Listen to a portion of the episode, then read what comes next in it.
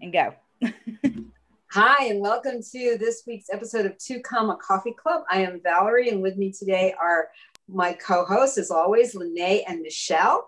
And our guest today is Angela Theresa Eyjik. We're very happy to have her. She is going to also be a presenter at the Neville Summit coming up in June.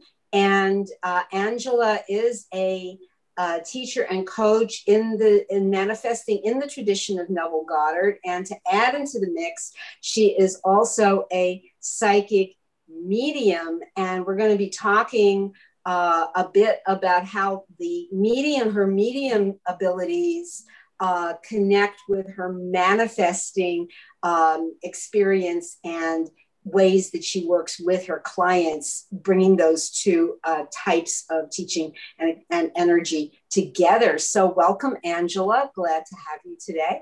And hi. And I know this is also an area that's particularly interesting to Michelle, because Michelle's own experience kind of has merged into those areas. So you may want to be asking some of the key questions today, Michelle, but we just want to talk a little bit, just to start off so people are familiar. How did you find your way to Neville? I know you're close to 2020, our mentor, so you've probably worked with him or experienced some of his programs. So why don't you talk a little bit about that, and also about, you know, when the medium abilities as a medium came into your life. So yeah, if you want to go in order, the psychic medium happened really young, teen. Sure, it usually does. It usually does. As a child, I used to scare people because I used to know when they were going to die, and I was scared that I knew that. But apparently, luckily, we went to a kind of progressive church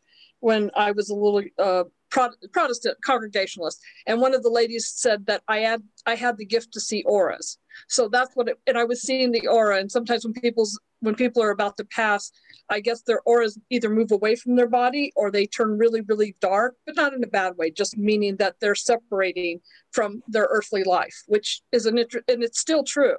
I think Neville actually knew about some of this stuff because he was an astrologist, and I think he probably ran into a lot of people who understood that. And I've been listening to a lot of his stuff, and there's some things that he experienced or saw that were very interesting that kind of tie in, which I'll get into at some point. As for the 2020, how I found him, well, you know, I've been obviously in the psychic medium spiritual business for years and years. I consider myself, I think I heard it on 2020 or somewhere, a recovered Christian, recovered Catholic, which yes, I love that term. Me too. Because I'm not any certain religion anymore. Yeah, I've been recovered from all of it, you know.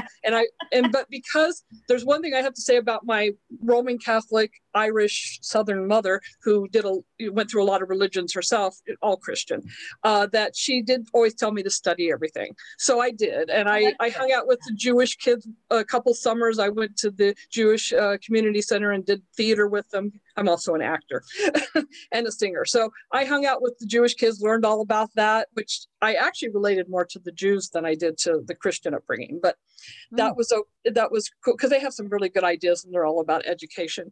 And then about 5 years ago, a friend of mine who was a client, a psychic medium client on a regular basis, she said, you got to check out this person 2020, because I've done the law of attraction with Esther Hicks, and I read The Secret after I actually taught Esther Hicks' law of attraction for a long time. I went through that for about almost 10 years. So I read all their books and studied that. Then The Secret kind of came out after that, which I consider, I'm not putting down other people, but it's very remedial. And if you know, if you've studied law of attraction deeply, you know that Secret is very basic. And that's why people don't always, it doesn't always work for them, because it's kindergarten. Yeah, it's beginning. But then if you know the other secret, which is not really a secret, the other secret is that Rhonda Byrne studied with Abraham Hicks. All she did was she went on a cruise with them, and then she took the basics because she wanted to make money, which is all her law of attraction. It's fine. So she said, I'll start with the basics so I can write a lot of books. And there you go. There's her success. Yeah. So she actually is taking their stuff and just making it basic, which I think is a great idea. That's what I do with my classes. When I started, I taught psychic medium development first many years ago. And then, you know, you build your courses like 20 does. But my friend who was a psychic medium client, let me get back to the subject. I can talk a lot, is that she said, you got to check out this guy 2020, because we were both into, we went to Abraham Hicks together to meetings here in New York. Right. And so she said, read it. He calls himself 2020. He was, she told me he went through a prison thing where he, you know, was beat up, and he had a different name then. Yeah. And I did find out. He was a guard. He was a prison. He was a prison guard. And he had just started the job. And I know his real name, but I forgot it. But he's 2020. He legally changed it. So that's fine. Yeah. So I know him as 20. And then when I got to watching him and got very much into it and studying his, you know, the Neville Goddard stuff. But, and I studied Dr. Wayne Dyer, who was did study that. So I had a lot of that when I started here in 2020. I go, well, I know this stuff, but I didn't know Neville until I started listening, and it makes so much more sense. It makes sense to religious upbringing. It makes sense to my understanding, because I used to question all the time. I'm 6 years old in church going, no, that's not right. I told the minister, you're doing it wrong. You know, and then they go, quit asking questions. You're supposed to have faith. I go, but you're telling me that something wrong. You don't understand. It doesn't make sense. So that's how that kind of went through my life. My poor mother.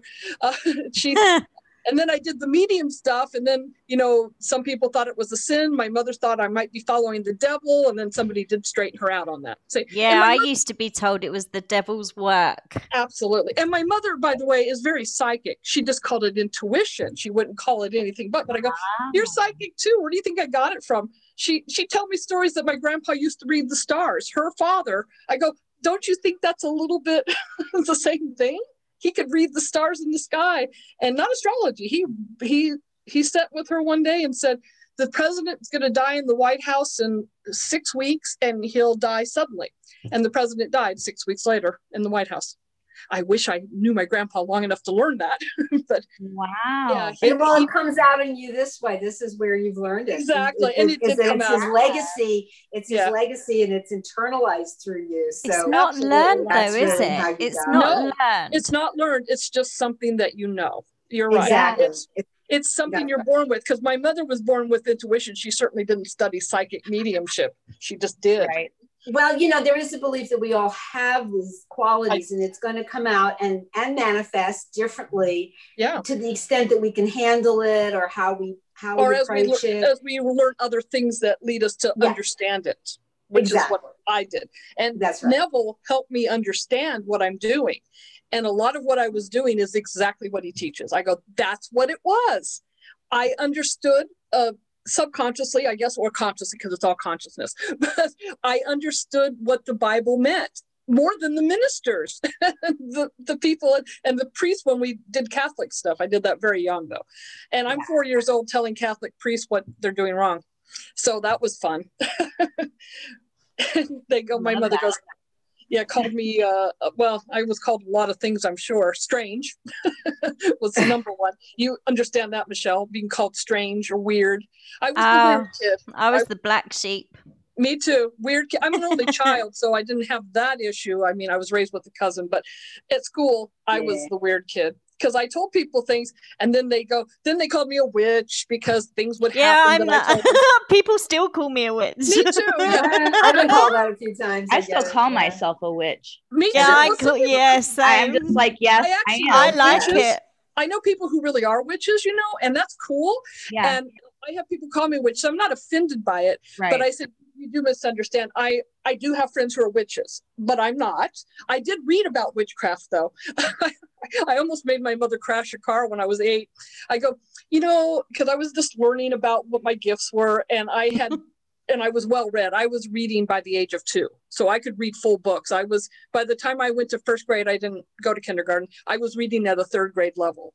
So my mother had to stimulate me, and thank God she's educated. She would get me books that were a little, you know, higher learning. When I was, you know, third grade, I'm reading books that are, you know, high school or beyond. So I was very curious. And I guess when I was about 8, I found a book at the shopping centers. They used to have the books, you know, they still do a little bit, but when they had more printed books, there was a book on white magic. which was, I guess, a witchcraft book. Mm-hmm. And I wanted to buy it. My mother refused to buy it because it was sinful, whatever. Yeah. And I kept saying, oh, I got to learn more about this white magic and doing that.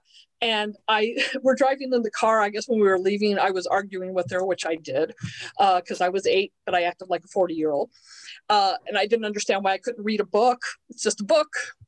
And she said, I think when I'm in college, I'm going to study witchcraft. My mother almost brakes so fast, I think the car spun. And she goes, if you ever say that again, I will take you to the nearest nunnery, I think. I think she tried to, because she thought that was just the worst thing you could ever, she's from the South, I guess. You know, she thought that was the worst thing you could ever do is say witchcraft, because it was all immediately evil. And I go, I said white magic, didn't I? Isn't that good?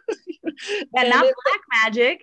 Hello. I didn't say black magic, but I guess witchcraft denotes black magic in the world. And then, you know, this is all classed as witchcraft. Yes, it is. It's all. Even Neville, I'm sure, had his detractors. Yeah. Neville has some interesting stuff on. So his psychic stuff is very interesting, because I was listening to a lot of lectures and reading a lot of his books. And he has this belief about the reincarnation, which he believes in. He says something about, I don't know where this is and I want to find out more about it, but something about you reincarnate at 21 years old or 20 years old. Yeah, 23, I think it was. Something like that, but you're not a baby. And I said, you know, I think he might, because of all the studies I've done, he might be talking about walk-ins. Anybody know about the walk-ins? Yes. So I wondered if that's what he knows. Okay, everybody knows. Good. Yeah. Huh. Yeah. I don't know. Maybe we need to explain it to who's listening. Yeah. A walk-in is somebody like you're and then you have a near-death experience or a death experience. And when you come back, play with my hair. When you come back, you are a different person. You've had your soul walk out and a new one came in. That's the basic of a walk-in. And you need a body. You need a body. And so the person that you were, the soul, went to the other side, as he will explain a little bit. He talks about that. And then a person who wanted to continue on the earth or will step into the body. So that's, you know, now that depends on the age you are when it happens, but who knows, it could happen at 23. I haven't looked into that. I've always been interested. So you would be two different people, yes, sharing the body on Earth. One body left, the soul you were, who you were. You may still have a name associated with who you were. You won't retain all their memories because the other one went to the other side and has left. So all you have is cell memory, maybe in the brains. They're saying cell memory, but not soul memory. So your new soul comes in and you have the memories of that person, and you may not even go back to birth. It might just, you are a kind of a new person. Like it could be somebody, you know, in another country who stepped in, because they've had people who suddenly have accents that didn't have them before. So it could be a foreign person. Like Michelle, and not that, but if you stepped into me and I left, Angela left and went to the other side, and Michelle passed away for whatever reason, and you stepped into me, I would speak like you and not like me anymore, because you have an accent different than mine and you're from another country. And that's the basic of walk-ins. I don't know with Neville, but that's what it sounds like to me. That sounds, like that actually makes more sense to me now. Because for a while I was wanting to really understand what he was getting at. Yeah, me too. Because I say, did he talk about this so that the viewers at home can research? Do you know? It's in a few of the talks. It's a few of the talks. It's the lectures. Okay. But I don't know which one anymore because I've listened to so many. It might be, you know, you were, there's so many. I'm going to start keeping track because I want to know where I heard it. Yeah. Because that's where I also learned where a lot of people get, the people who come onto our 2020 site and ask us questions.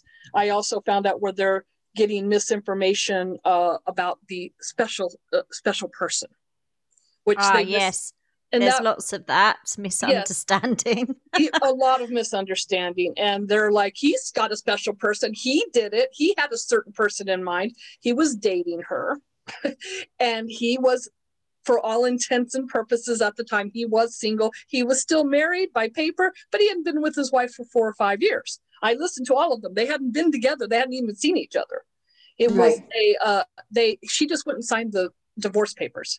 because she was holding on for whatever reason. And he didn't know all the Neville stuff yet, even though he's Neville. He was learning it. So he was unable to split that situation, because I listened to all the lectures to find out the truth on that. When he met this woman, he had dated somebody else right before this woman, not his wife he hadn't seen for like 4 years, like whatever, or 5 years. I didn't get a timing, but it was a while, a long while. They weren't even involved. She was dating somebody else. Yeah, they weren't involved at all. So she wasn't really part of the picture. He was technically single, and he was dating another woman for a long time from his Broadway show. And they broke up because she wanted to get married. He didn't feel they were the right match. And then he met this woman at one of his lectures. She was single or just divorced or whatever, but she was attracted to him, came up to talk to him, the one he ended up marrying. And he asked her out for drinks that night, and they started dating. And when he did his, for those who are looking into imagining what you want, then he imagined that night that he was with the person he loved. He imagined being in bed with the person he loved for life. That's what he did. Not necessarily her, just the person he loved, because he felt himself strongly attracted to her. And then he imagined her sleeping, because he didn't know everything about her, sleeping by herself, not with a husband, not with the thing, in her where she was. He didn't imagine her with him necessarily at that point. Right. He just wanted her to be single, or the person he's imagining to be single. I think he put her face to it that night because he had met her. And that was where he was. And then he found out, I guess the next day or a few days later, he doesn't say the timing, but he found out, you know, she was single. She was available to date. And then I think he asked her for a date. So, so he knows. And I'm going to do something rude because I have I have special hair on and it's falling for me, for those who know. But I'm going to make it real as I can. My hair can look like this with this. So just to confirm, the lecture was called The Divine Body, Lene. Yes. Is that the one? That's okay. I know he's mentioned other ones, but this one particularly says, you reach the age when you die there and are restored to life in a world just like this one, in bodies just like these, only the body is almost new, not a baby or a child, new, always around 20, 22, 23 years of age. That's about the time that you pick it up. Yes. And years ago, they say that people who have spiritual gifts like we have, and I think we all have, will usually have an experience, a strong experience at the age of 5 and the age of 11 and possibly right around the age of 23, which is in all the studies of mediumship and psychic stuff. So he actually is talking about things that are already out there, that were out there for centuries. Did you just have a realization, Lene? I did, because yes. Yeah, I saw that. That's literally so true. She said, I'm going to be really quiet in this one because I'm not feeling it today. Well, and it's all going to be about her. Well, what's really funny is now I had a near-death experience and I was dead at 15. So it can happen teenage. It doesn't have to be on those years, but it's approximately at those points in your life. 11 is you're leaving childhood. You're going into teenage, right? You know, 5 years old is when you're going from baby to, you know, more the kind of middle. So, and then teenage, in my case, I was 15. So you're kind of heading into your adult world and what it's going to be. So I just died. Well, I drowned in the ocean, and I'm a good swimmer, by the way. Aww. So I got dragged under by the undertow. It was riptides. I was in the riptides by accident, but I had some weird experiences on the beach. I'm from Arizona, and we used to go to California all the time. And I went there when I was 14, and I was on the beach alone again near the riptides. I seemed to gravitate towards those for some reason, but I was afraid of big water. I could swim. My mother got me in swimming lessons because she couldn't swim at all. So she wanted me in swimming lessons as a baby because she was afraid because she knows if she fell in, she would drown. She was so afraid. So she made sure she didn't want me to be afraid of water or swimming. So I swam when I was a baby, in pools, you know, because it's Arizona. So everybody has a pool, hopefully. They try to. And she'd have me in these pools and swimming lessons. So, but I was afraid to swim in the ocean because it's very rough. It's a lot of waves and, you know, things like that scare me. I love to look at the ocean, though. I'm very peaceful by the ocean, but I wouldn't go much deeper than like my ankles. Yeah. I wouldn't go so a friend dragged me out longer. But one time I was at the beach and I was by myself, you know, down the shore. I wasn't by myself, but I was down the shore, and it was a beach on its own. And and I loved Lassie, the TV show. That was my first favorite TV show at like 2 years old. And I always wanted to be the little girl he saved. That's what I always wanted to be, a movie star or a TV star. Yeah. So I was on the beach and I was starting to kind of go into the water. It was getting a little rough. And I said, I better go away, but let me go in the water a little more. And suddenly this collie dog from nowhere, from behind down the beach, comes running down the beach and jumps and pushes me away from the beach, wow. Jumps on me. And I'm not afraid of dogs. So I wasn't afraid of the dog. She was just pushing me away. She played with me for a few minutes, but she kept pushing me away from the water, especially the area I was in. She kept pushing me down the shore this way, away from the rocks. I was near rocks. That's where usually the riptides are. So she's pushing me away from the riptides. And at some point I got closer to my family and a little farther away. And then she ran away back to where she came from. And I kept saying, come back. And she played with me for like 20, 30 minutes. Loved the, I don't know if it was a her, but it's Lassie, you know. And went away, and I never saw the dog again. Came out of nowhere. So I manifested a dog that I got to play with because I wanted the collie. So I got a collie for 20, 30 minutes. And it was really wild. I said, that was an angel dog. I call them angel dogs. Yeah. And that angel dog pushed me away from, I guess, an area where I would drown. Then about a year later, we were there again and in the area, and I was with friends. And I was with adult friends, but they got us a private beach, and I went with my best friend to that area again. And she kept saying, come deeper, Angela, because she wasn't as afraid. And she kept going, she was a little bit above me, but she went deeper and deeper. And I said, no, it's too dangerous. And it was starting to get up to my almost my waist. And I said, I don't think so. And then suddenly it hit my waist. I felt something grab my foot and pull me under. And it pulled me under, and I looked up because I was still kind of above water, and this giant wave was above my head, and I was gone. I just got spun. I got caught in the curl of the wave, and whatever pulled my foot dragged me under, and then I started swimming up, as you try to do when you're in that situation. And I started swimming up, and I just kept going deeper or deeper. And at one point I kept saying, I need gills. I was also very friendly with talking to God directly because, you know, kind of like a Neil Walsh thing. I was going, hey, God, you got to save me. So I go, even though I know I'm God, but I was talking to myself. In my head, I kept saying, okay, and I'm fighting to get above the water because I'm swimming. And for those who ever get caught in a riptide, if you do, you have to swim sideways. It's the only way to get out. I was doing what you don't do, which is swimming up, trying to swim up. You can't get out of a riptide if you swim up. It's going to make you deeper because the riptide pulls you deeper. So I was pulling up and I was being dragged down and deeper into the water and out into the sea, out into the ocean. And at one point I said, I need gills like a fish. Please, God, give me gills like a fish. I can't do this. I can't breathe underwater much longer. And suddenly I felt like I could breathe. I was fine. Now I was still underwater. So I obviously had crossed the threshold of needing to get above water to breathe. I was just done. And then I'm laying there. And as I'm floating under the water, I can see the sun. I can see everything got very colorful, more colorful than anything else I've ever seen. And it was so peaceful and it was so nice. I could swear I heard music. I don't know, but something that you don't hear. And I could see colorful fish. It was clear. You know, I had my eyes open. It was clear, beautiful colored fish. It could have been sharks, but they were beautiful, different colors, like a horse of many colors, but fishes, maybe those seahorses, but swimming around me and fish. And that's all I remember. And it was cool. And then at one point I said, oh God, I've died. I knew I died. And I said, oh, I've died. I got you. And it was wonderful. I was like, this is wonderful. And I'm going, this is okay. This is not bad. And I said, oh yeah.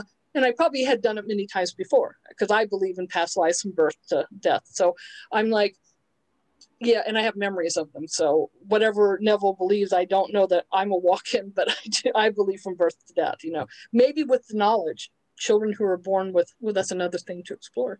Children who are born with high knowledge, because I was born reading at a very young age without, you know, so it could be that we are like 23 mentally and just can't verbalize it until a certain time. So there might be something to that. Now that we know more about Neville, that came to me suddenly, but I'm under the water and I'm noticing that I've passed on. And I said, oh, this is okay. This is okay. And then I heard a voice, felt a voice, whatever you want to call it. It says, do you want to go back? And I said, no. I was thinking this whole conversation, obviously talking to myself, but the voice I would say in my head was male, maybe not. And then my own voice saying, no, I don't want to go back. And I said, no, it's very peaceful here. And then it says, do you have any regrets? And I said, yeah, I'm only 15. No, I'm a kid. I didn't know anything beyond what I knew a lot, but I didn't know, I didn't have any regrets per se. Yeah. And then I said, oh, my mother will miss me because I'm an only child. And she's very attached to me, of course. And the minute I said that, it goes, then do you want to go back? And I said, no, I don't. I'm sad for her, but not sad for her because I felt very peaceful. And the next thing you know, I'm caught in a curl again. And I was thrown back on shore at the feet of my friend. I landed on my stomach and, you know, spitting out a lot of salt water, and it didn't feel very good. By the way, I felt everything. Yeah. And she said, why are you blue? I was a little blue in the face because I'd been gone like 20 minutes. So I was gone. And she says, I go, I think I died. I think I said to her, she goes, well, you didn't die. You're right here. I said, I'm blue. I think I died. And she goes, well, you're not now. So get up. Let's go. It was hard to get up because I was a little wobbly on my feet. Oh my gosh. Know, once you crossed over. But she didn't understand, did she? She didn't understand. She was 15 and she was a good Catholic girl, by the way. She wanted to be a nun. She was that Catholic. And I was like, okay, but I think I did. And she goes, you know, she helped me up and not because people said, did you get an ambulance or, you know, jaws of life? I said, no, I think that was handled. I was thrown back on shore and everything was thrown out of me. Not that I didn't have some cuts and stuff, but I came back and I did it myself or God or whatever you wanted to call it at the time. So that was my little near-death experience. But it was close. It was close, you know. Yeah. I've done it other ways with illness, but this one was probably the most profound and a miracle sort of way, as they call it. But everyday miracles, right? We have them every day. We just have to understand them better. Yeah. Yeah. Which is part of it. Yeah. So that was my near death. Wow. So Angela, when you say that you're a psychic medium, yeah, where is spirit? Are they, because years ago I worked platform, yeah, as a psychic medium, yeah, me too, and I always believed at the time that spirit were in a different realm; they were of another level. But now I've come to realize that actually there isn't another level. There isn't another realm as such, because time and space don't run linear. No, they don't. No, it's all now. Everything is now. Nothing is past, present, or future. It's all now. Yeah. That I believe for years. That I know.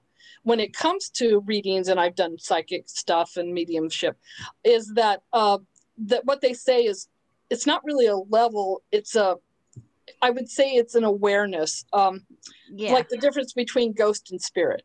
Right. Yes, because I believe all that, and because I know I've seen it. But a ghost is someone whose soul is still hanging around because they don't know they died.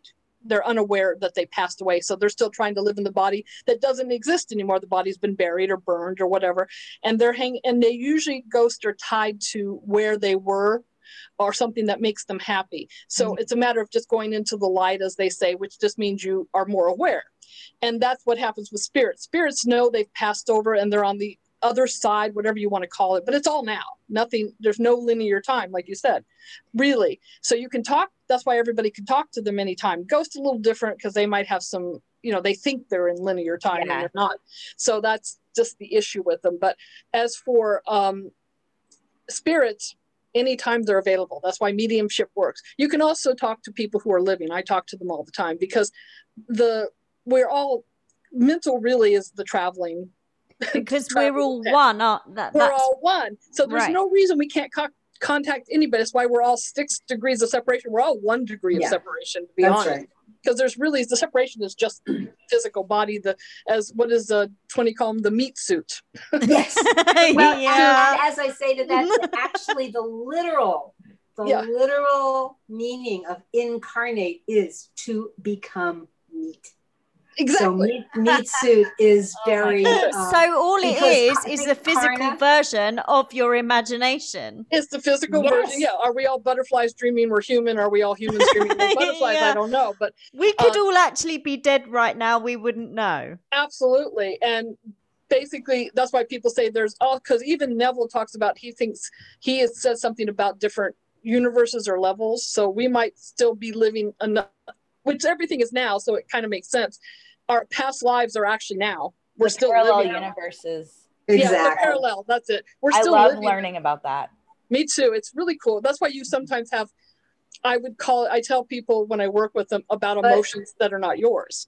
Yeah. But I also think now, it's funny because this was crossing my mind today, that what we've thought of as parallel universes, whether you call them universes or hallways or whatever, yeah. was something I read where they were referring to them like different rooms and all that. These are states. These are really states. Then they may be coming from different parts that we're not familiar with. So because we don't understand that, we will call them a parallel universe, you know, and yeah, that's it. Really that's what it is. We're living. Really that's why when you get an emotion that you feel is not currently yours for whatever reason, it's basically a state, but you're taking the state of one of the parallels that is going through that at this moment. Also, when I've done past life regressions and readings, which I do too, because we do put it linear to make us not crazy, is that sometimes you're living the emotion of a time or a parallel universe that's happening at that same age or same time. So if I'm in a parallel universe of somebody right now going through a wedding, you know, I'm not in a wedding, I'm not having a wedding. I might have the joy of that wedding or marrying the love of your life because my parallel universe part of me is doing that right now, which is a positive emotion. But they may be going through where their whole family got sadly massacred or whatever in that time. And then there's that emotion, which you're like, am I mourning what's going on with me, or am I mourning that? You go through your mourning period, you know, that helps to know. But even if you know, then there's ways to also heal from that state, as we say, because Neville has that. How do you go from that state? You know, when somebody does pass away out of the meat suit that we miss so much, we miss the meat suit of being able to hang out with them. And then, but they're still there. They're not gone. They really aren't. Yeah. And I think, I know like, I know a couple people are very like against even talking about parallel universes and stuff. I don't like even saying universe because that, that gives the illusion doesn't encompass it correctly, does it? Yeah, like it denotes outside of yourself. Yeah. But to me, I mean, 20 even says there's no universe. It's all there's no universe. It's all nothing outside of you. Yeah, you're but all. It's just... Like, how else can you explain to someone how everything is now, how you already have that state now, that you can just step into it? That's an important one. Well, that's what I've been, a lot of my work lately, I get a lot of people who are saying, well, I can't, and you see it on on 20 site, people who say, I can't love myself. So, you know, I need to love and he says, you don't have to love yourself. And he in a way is right. But what sometimes I find that 20, and I'll go in there and tell them, you know, so it's cool. But it's like, he'll say it very simply, well, change your state. Absolutely. Right. Now, some people don't know how to change that state. Number one is we are God, correctly? Yes. We all know we're God. So what is God? And I just put this recently in my thing. God is what we're taught from day one, all churches, and this is correct, that God is unconditional love. So we are unconditional love. We are God, so we are unconditional love, which is true. The soul is unconditional love. Our bodies may have other things, but we are, that's just something we put in for what a state that's not correct. And that's what they're saying. Not even incorrect. There's no really incorrect. You're in a state. It's a transition. It's a transition, but it's the state you think exists. Actually, the opposite of love is never hate anyways, because hate is very passionate. Indifference is the opposite of love because it just indifference. That's right. That's right. Because, and I read this in some books by other authors, but it's very true. If God is unconditional love, this is what I argued with in the church growing up, then it doesn't throw you into hell. It doesn't punish you for sin. There's no punishment. It's unconditional. There's no wrong. There's no conditions. That's right. That's right. Unconditional love is unconditional. It's unconditional. There's no conditions whatsoever. There's no finite. It's infinite. Yeah, it's infinite. So if God is unconditional love, and I read this in a very good place, I mean, in the sense of who I thought was a good teacher. She may not have been the best psychic, but I thought she was okay. Sylvia Brown, right? Yes. But in her books about the other side, which makes sense because I've visited the other side a few times, as they call it. It's not really the other side. It's actually, they say that spirits and the other side are about 3 inches above earth life, only because it's spiritual. It's 3 inches, not even, it's right here beside you. That's why we can all go to the others. Not that we go to the other side until we pass on, but that's where spirits live, about 3 inches, because they don't have a physical body. So it's they say it's 3 inches, which makes sense that they're right there beside you. So you can say, hey, Dad, there's my dad. He's right here. He's 3 inches away.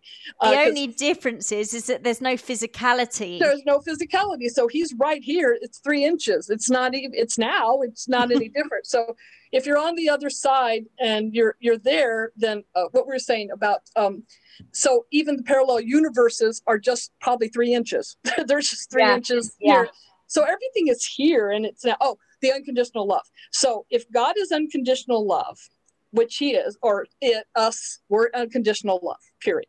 Okay, it's not a guy in robes in the sky, which is my favorite thing to say. It's not a barefoot guy in the robe. Jesus is, as even Neville says, is probably at the most is symbolic. And Jesus is the symbol of your beautiful imagination, as he always says. So what Sylvia Brown said, which I thought was interesting, hers was more mother and father God, okay? Mm-hmm. But there was something about that made sense, that would relate to the Neville work, and that makes sense to me. She kind of was getting at it. If God is unconditional love, which we are, first of all, you don't need to have self-love because you are love. And if you are love, that's what I'm teaching. You don't need to go seek it. You are just love. You don't have to seek it. It's right there. You are love. And anytime you are feeling love, be it for other people or yourself, and you should feel it because it's all about you. It's all about love, just love. Now, if God is unconditional love, and it is unconditional love, it's unmoving. It doesn't change. It doesn't have conditions. It is just love, period, end of story. Imagination, Jesus Christ, is the embodiment of imagination, which means it's moving. Now, Sylvia Brown said, Father God is unconditional love. She agrees. She was raised Catholic, so it's a good point. And it's unconditional. It doesn't move. It's always love. It's not changing. It's just love, love, love, love. As Lynn said, the Rents produced. I am Rents, that which I am seeking, but I am that. You are that. You can't get self-love because you are love. You are just love. So you are that which you're seeking, and it's unmoving. You are love all the time, period, end of story. Jesus, your beautiful imagination, is the part that goes out and moves the world to do what you imagine. So Jesus is the moving part of the love. It doesn't change that it's love, but Jesus is more the imagination. She called it Mother God. Mother God is the movable. Some people in the Catholic, so the religions actually kind of had the idea. They were almost there, but they had to put something to it. They call it Mother Mary in the Catholic Church. Mother Mary is the one who get your prayers, read or done, because that's the moving, and Christ. But that's the moving part, because in Catholic, you can only pray to Mother Mary to get to Jesus, to get out there. Yeah. So they give a lot of things in the way, but there's nothing in the way. So your imagination is Christ or Mother Mary or whatever you want to call it. You don't need to call it anything but what it is your imagination. You can call it imagination, and you imagine what you want, and it's the moving part of the unconditional love. It's all done in unconditional love because that's what the unmoving, you are unconditional love. So you're not doing it to hurt people.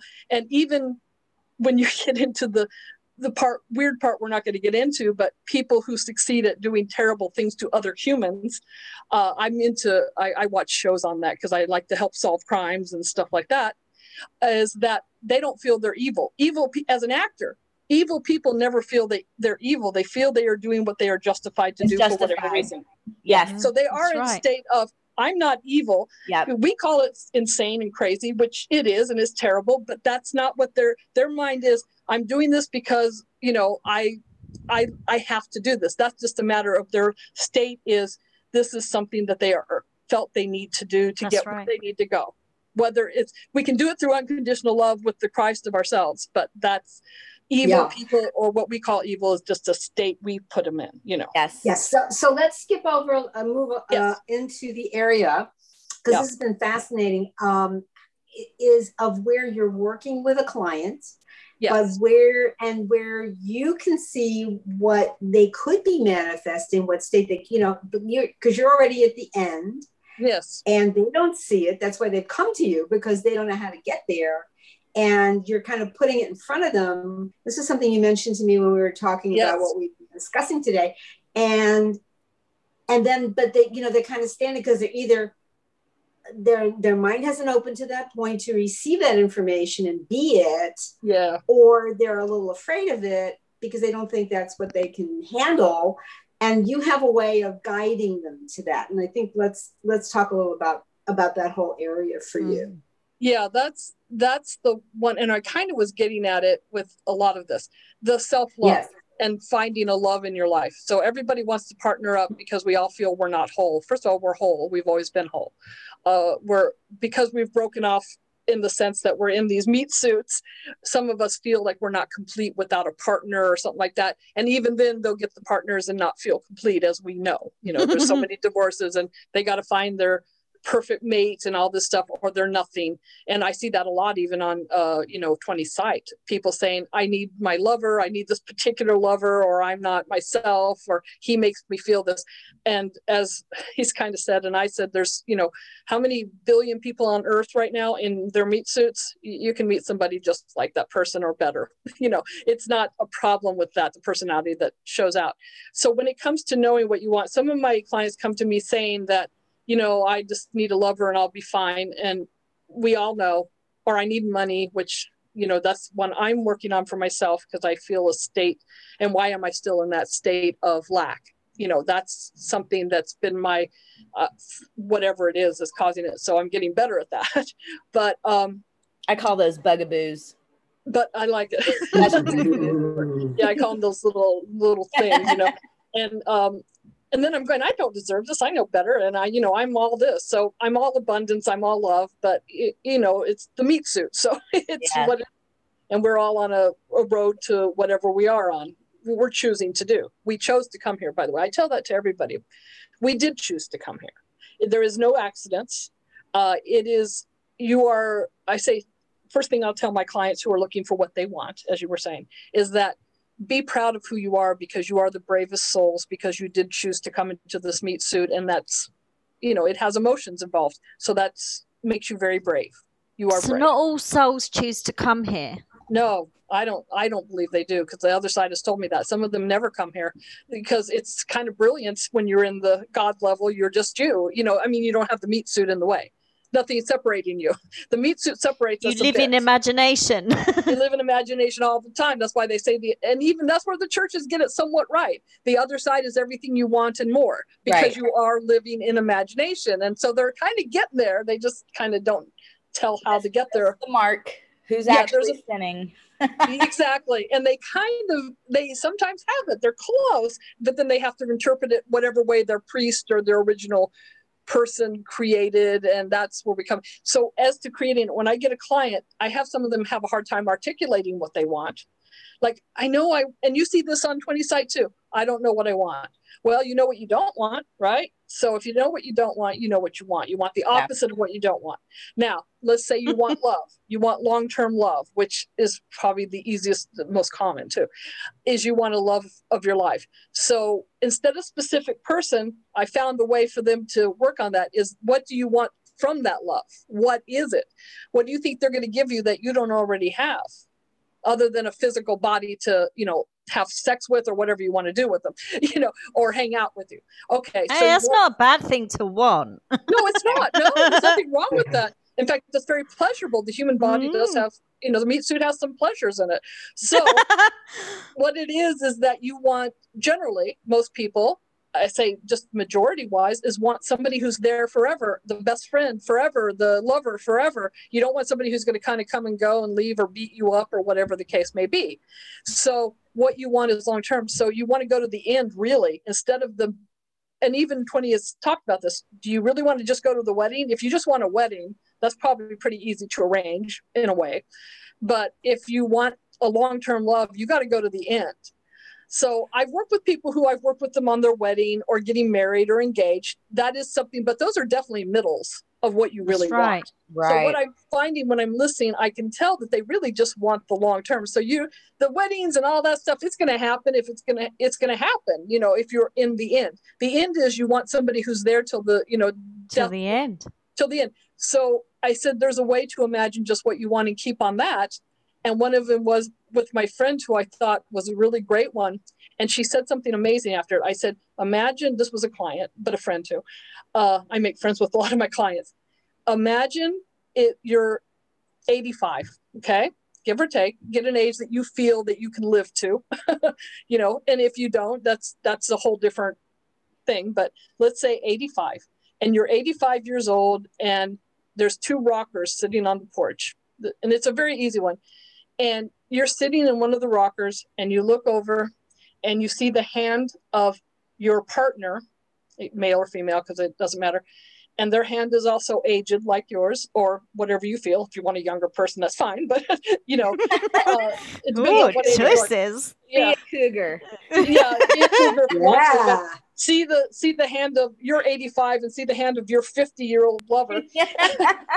But see that hand reach over and grasp your hand. This is your image. This is imagining to a point, as we talk about. I did take, by the way, 3 or 4 of 20s classes, sometimes retook them. But I like the imagining to a point because it's perfect because you don't have to put a face to it. So you put that hand reaching over and grabbing yours and you hear the voice in the style we want, I have loved you from the day I met you. And you're 85, so I have loved you from the day I met you. That's forever. And then when I did that with my friend, she goes, that's a nice memory. Now she's only 40, but what a nice memory. It's a memory. Yeah. Yeah. And that is very powerful. That gave me very powerful. Yes. That's most powerful. And so I learned from doing that with my clients, having them imagine things as a memory, because you're also doing that. Even if they're not into Neville, I'm doing that with them when I go to that part of the reading. Now, I get different kinds of people. Some readings say, I just want to know the future. Well, you can change that future. Right. I can see things happening, but that can change. Yeah. I can see where you are and I see the road you're on. That's how I explain it. I see what you're imagining currently. Even if you don't tell me, I can generally pick that up because again, it's all vibration and I all feel it. You know, it's all part of the same mindset. So from deduction, I can say, this is what they're imagining. And I can also see what they really want, even if they don't know, because it's pretty obvious. I think it's obvious. Some people don't, but they'll say, I don't know what I want. I want this. But generally, most of us just want to feel content or happy or successful in some way, or with our lives going where we want them, because we've been taught or we think that they're not going to be what we want. And we give up dreams. It's because we're taught they're too hard. They're out of your reach. Yeah, they're out of your reach. But why are they? They're just not. I was taught that young and I'm an actor and Broadway is my dream and it closed for a year. So I had no hope there, but I have friends that I grew up with, I did theater with in Arizona who ended up on Broadway. So it's really not that hard. Not that it's not hard, but it's not hard to manifest it because it can be done. It is done. It's done by people I worked with for years. So it's a matter of, what do I want? But what then I go into, which I've done with the Neville stuff, is why do I want Broadway? What does that represent to me? What is the feeling that I can have right now? I don't have to be on Broadway to have that feeling. Mm. So where am I getting it? And I seem to be led into this teaching. This is my Broadway at this point. And I could still end up in a Broadway show because that's what I want. And that's the other thing with clients is that they say, I want this. You know, I want that particular person. I want that particular thing. Well, but what's the state you really want? Is that state going to come from that? You only think it's going to come from that, which it may. But that, right. And I think 20 has pushed that too. What is the state you really want? It's really about the state. Mm-hmm. So if you feel this, and even this was once said on Abraham Hicks, but I think it was correct. And it was right. It kind of was a 20 thing. But when I was still doing Abraham Hicks, one girl was talking to Esther, you know, doing her Abraham thing. For those who don't know, Esther channels a higher being called Abraham, and she does these things in person where you ask a question and this Abraham character answers, kind of her walk in. I guess that's a walk in for her. So Abraham speaks on behalf. But some of the stuff he said, I listened to a lot of those lectures too before, are very right on kind of Neville level. They just kind of, they say it in other terms. Mm-hmm. But I like Neville better at this point, you know, and I'm into that. But one of them was a girl asking about her lover, and the Abraham character was saying, you have to imagine he's there. You feel him, you feel what he is. They talk about vibes, vibrations, or matching the thing. You don't have to match the vibration of him, but where Neville would agree, or where Neville actually said first, is that you have to know they're already there. You're already at the end. Going to the end is basically what I guess Abraham would call matching vibrations. So you go to the end, you feel it. So what is the feeling you want from having a partner? Yes, you want a lover. You want somebody who's going to make love to you. And by the way, I've dated every single actor I liked in my dreams. I have dreamt them all, and I've had relationships with all of them. It works very well when you start doing it yourself. I have had a marriage, and even actors who have passed on. I have dreams that before they passed on, I was with them.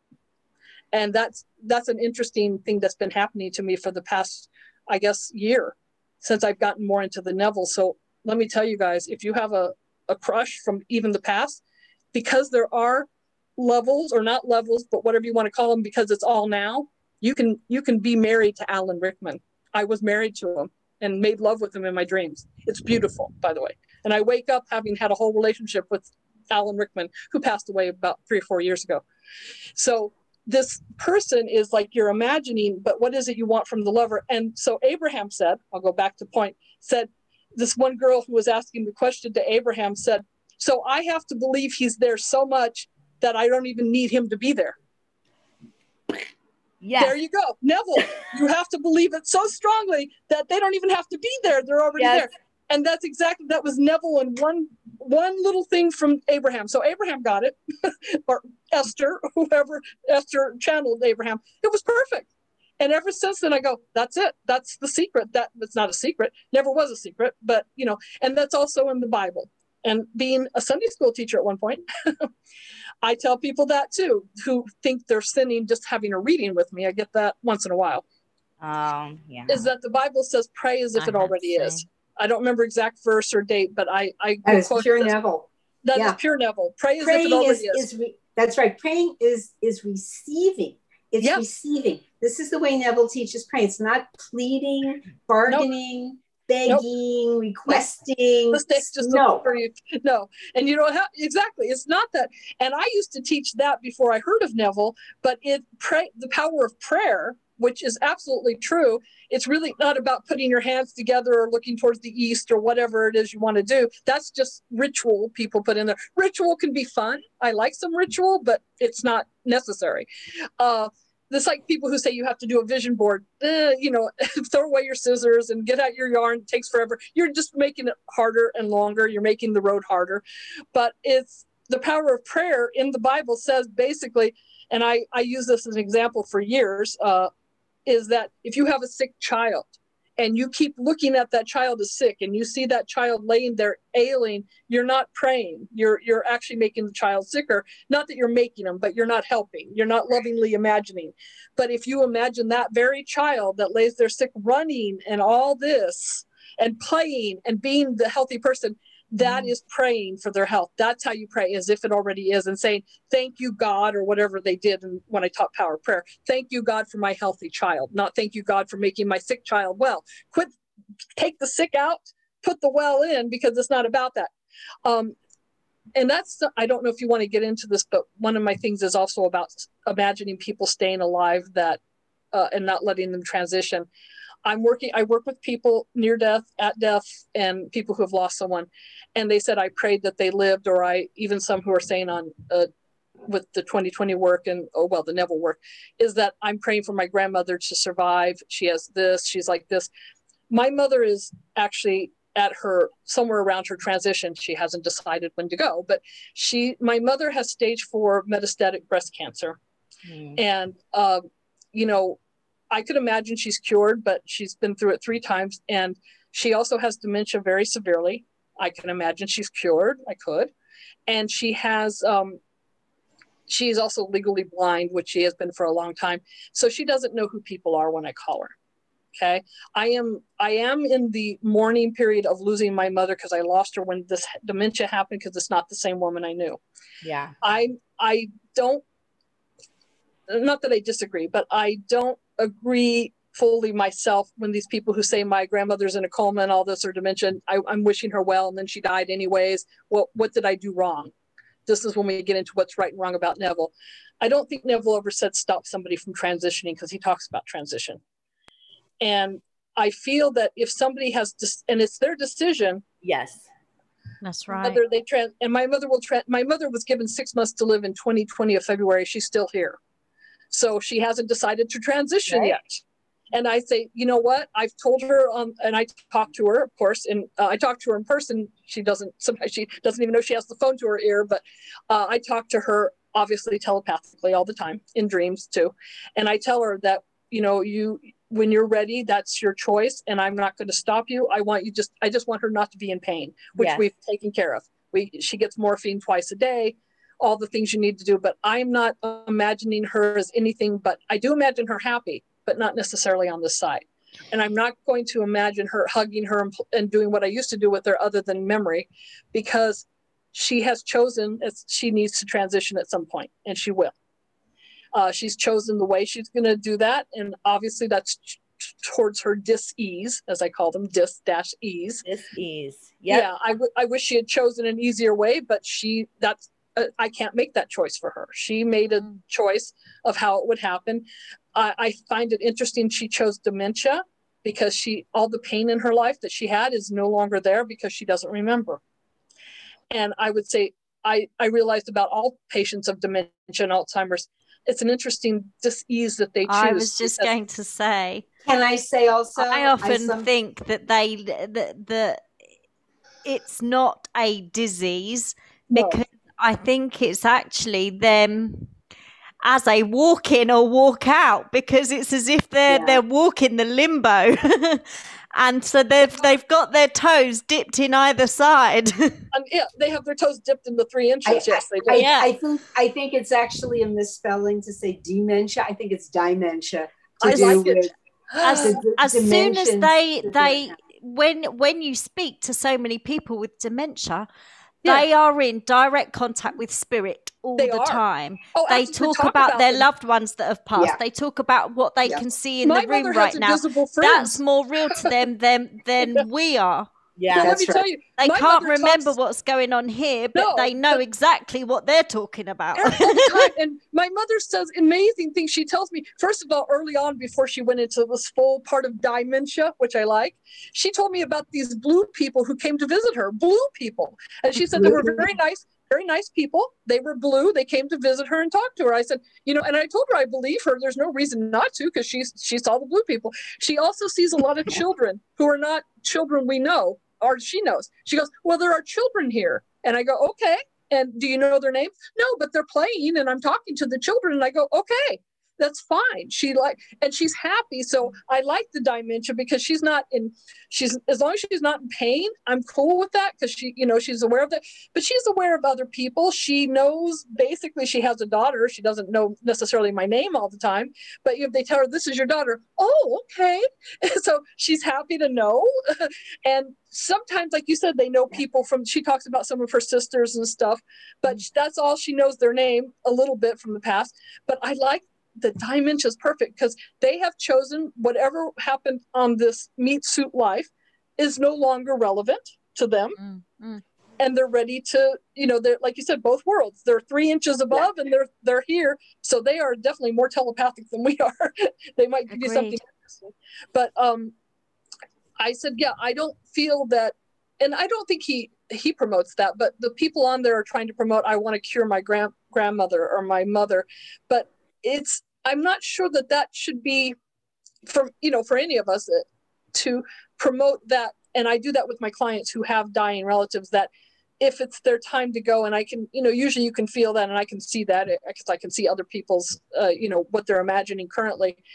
And I can go into that, because I can visit the other side and the dimensions, is that I know that somewhere they chose, because there are things that they're just ready, or they've done all they can do. And no matter what age you die, and this I've believed for many years, is that it's never the wrong time because somewhere you chose. You chose, your soul is choosing the transition time. And even Neville talks about that. Your soul, because he left pretty early. He was not an old man when he left. No, he wasn't. Was he? It was his late 60s. Yeah, that's pretty young. You know, I mean, I'm 57. I don't expect to leave in 10 years. Or, yeah, he was like 67. I don't expect to, but I might change my mind at some point. I don't know. But prepared is that I don't feel that that's very old. I have, you know, my mother's 89. She did hit her 89th birthday. She remembered, like, I called her on the day before her birthday and I said, you know, your birthday is soon. She goes, and she remembered the date, which was funny, December 23rd. I go, right, tomorrow. She goes, oh, okay. She doesn't remember dates, but she remembers the date of her birthday. But it's, I feel that that should not be encouraged to, I don't know. Neville does seem to think that when you are transitioning, would somebody imagine Neville staying alive longer than 67, like his wife and his daughter? Probably. But he wasn't going to. That was just his choice, whatever age he was. And I think he was 67. But it's like, that's also another part of this is on the Neville work, it doesn't talk about you saving people's lives. Like, look, people get imagining lovingly for others a little misconstrued when they do that. Like thinking they can take a special someone away from their wife. Right. Now, yes. It's like, if you want a special someone and they're married or they got engaged or they're married to somebody else, I want to say to them, stop that, because they have made a choice and they're happy. And you're trying to say, oh, I only want them to be happy with me. Well, that's not how it works. You're bastardizing. I call it bastardizing the gift.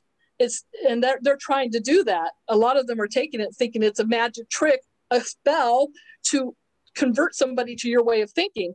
And that's not the way you do it. That's not what Neville said. He didn't say go sit her. They go, but he was married. And as we explained, he was married by paper. You know, some that's people right. are married by mm-hmm. paper. It doesn't mm-hmm. mean you're married. Yeah. To, you know, and like if you want to go back to medieval days, they said, how did they get married? They just said, I marry you, and they said, I marry you, and that's it. Yeah. And I under like that. Under a tree outside, and it made good, and they didn't need no priest or anybody to make it permanent or the justice of the peace. It was just something they chose to do. They just betrothed each other, didn't they? They did. So what's wrong with that? I think that's one of the best ways. I mean, other than we have some legal stuff nowadays we made into law that you can split things and stuff like if you want to. And then there's the divorce thing. And so it's like human stuff, meat suit stuff, is really, in the end, you know, we get there, but the state is unconditional love, period, end of story. Unconditional love, and what you really want is, I encourage my clients, as I do, because I can see what they really want. I can also say, but let's look at it this way, what do you want? Do you want to be married to this particular person, or do you want the feeling of being loved and taken care of? If they chose somebody else, or they're married to somebody else, then they've made a choice. And so you can be happy with somebody else. You really can. You may not think it for a moment. We've all been through our love affairs or whatever, but it's like, I can be married to Alan Rickman and he's dead and he had a wife, but I can do that in my imagination and I don't have to, you know, compromise anything. I wouldn't take away his wife or anything else. And I wouldn't want to. I can enjoy the moment for the moment, what it is in my dreams. In person, I can find somebody who's wonderful as if I need to and want to, and I'm wonderful. So I'm already there. So it's not just that. There's a lot of people that decide or say that they're manifesting true love, for example. Yeah. And they're assuming that it's with the person they're with or the person yes. that they want, and actually what tends to happen is that all of that just breaks apart and falls to pieces and they're wondering what the hell's going on.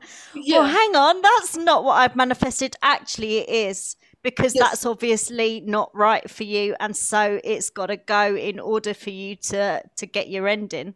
Absolutely. Well, it's like, I want to manifest, you know, somebody who's my best friend and loves me. But let's say you're involved, not necessarily married, with a person who abuses you. And then they say they want to change that. They want to imagine them better. That's all fine. But, you know, imagining somebody who's violent better is, you don't need to do it with them. You know, you can get out. Yes, you don't have to live in the house. Get out. That's human life. Your humanness, if you want to keep it, if you want to keep the meat suit for a while longer, you might want to move away from somebody. Yeah, you might want to get the fuck out of there. He may change. He may get into therapy and be perfect for you, but not now. Nope. That's not what you're imagining. You're imagining. Well, yeah.